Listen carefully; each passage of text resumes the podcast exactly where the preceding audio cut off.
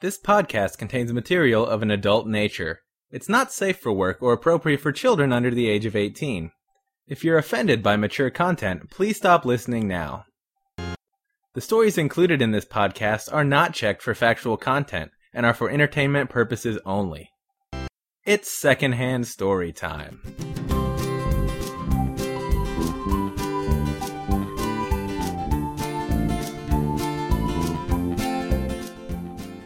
Hello and welcome to episode number 81 of Secondhand Storytime, the show where we tell stories we heard from someone else. I'm your host, Will Kistler, and pardon my voice, I've been a little bit under the weather this week, but I'm happy to bring you a show anyway. This week I have St. Mort on, with a story about uh, one of his predecessors at his high school doing something that could have potentially got him in a lot of trouble. Here's St. Mort with the story of the Revenge Essay. Please enjoy. All right, and welcome back. And I'm happy to be joined by my good friend uh, Saint Mort. So, uh, Saint, uh, please say hello. Hello. And uh, you're you're one of my friends from the internet who I have had the good fortune to meet this weekend in real life. So, Yeah, my apologies to that. So no, there, no apology necessary, sir. I'm I'm happy to meet you and happy to have you on the show. Well, thank you. So I'm uh I hear you have a secondhand story for us. Yes, I do. Excellent. Well, uh, you know the gist of the uh, the show. It's uh, something that you haven't seen or haven't witnessed yourself. So whenever you're ready, go ahead and jump in.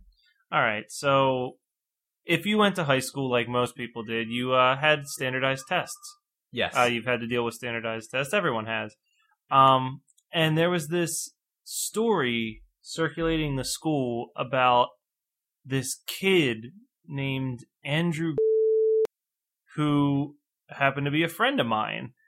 Um, but he graduated about four or five years before me, and and there was this story about how this kid wrote this amazing SAT thing, like before Columbine. I have to throw that out there. This was before Columbine. Wrote this SAT, this standardized test thing about how he was going to track down the people who put together standardized tests and get vengeance on them one day, and signed it in blood, and and you know he got the highest grade in the entire school for for his essay.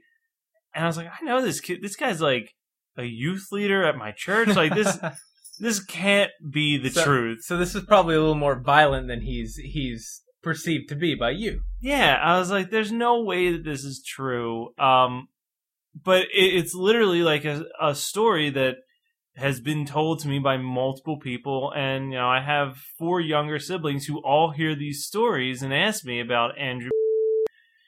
And uh, eventually, I asked him what the true story was because curiosity had gotten the best of me. Like this just didn't seem like a very Andrew Naturally. thing.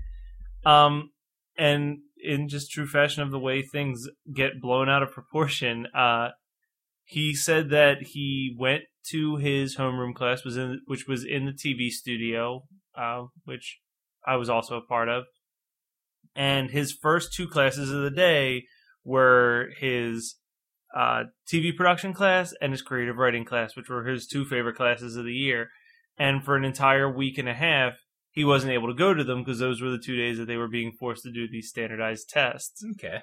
Um, so he wrote a paper about how he was frustrated that he was missing his favorite classes for something that he didn't think was really all that great in the first place. Okay. And it sounds like he wrote this paper, but maybe he didn't like threaten murder Yeah, exactly. in, in his words. And then I asked him about the signing his name in blood aspect.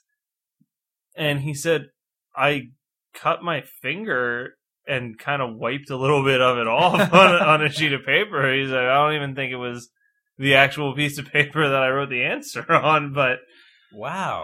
I, I just think it's kind of cool how, like, clearly, whatever people have been saying, there is no true, real valid truth to it, and it just Hmm. kind of turned into like a little local legend in some way. No, I totally understand that. Um, I don't know if you had these uh, when I was in high school. We had uh, it was like TI eighty three calculators. Yeah, Um, so graphing graphing calculators, you could do basic uh, computer programs on them. but you pretty things. much just use them to play Tetris instead of paying attention to math and science. Was what I used them for. And uh, I guess the year after Columbine, there was a rumor that two or three kids got caught for putting death lists, like I'm gonna kill this person lists, on their calculators.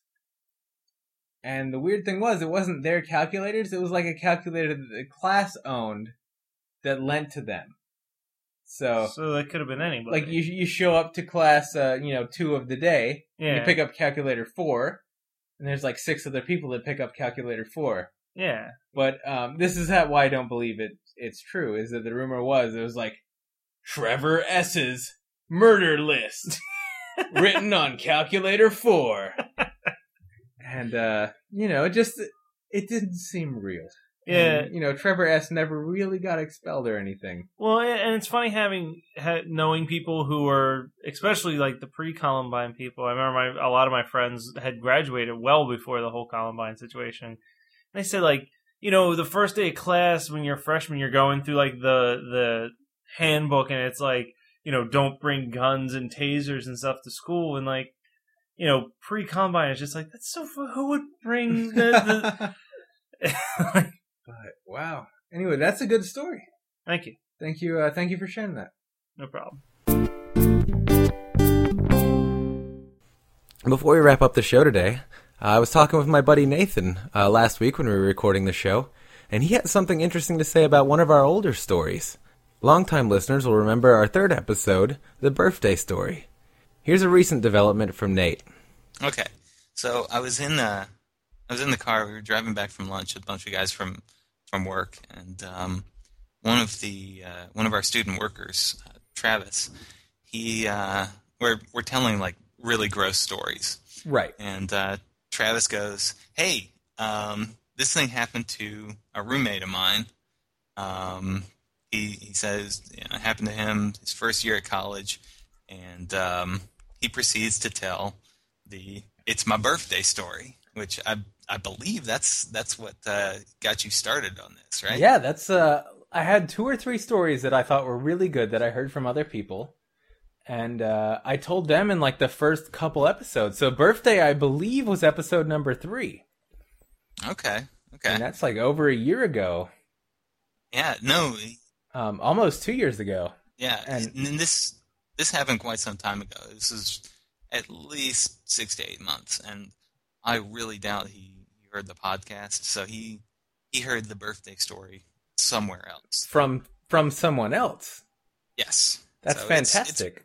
It's, it's floating around there somewhere. because the uh, the guy that told me the birthday story, he he told it often and well, and uh, well, like I said, it was one of my inspiration for this project.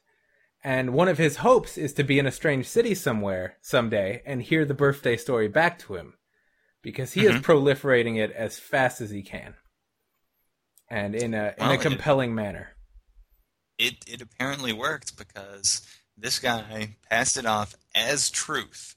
And, Wow. And was not very pleased when I said, "Hey, uh, yeah, I've heard this," or like halfway through the story, I was like, "Ah, I know, I know where this is going."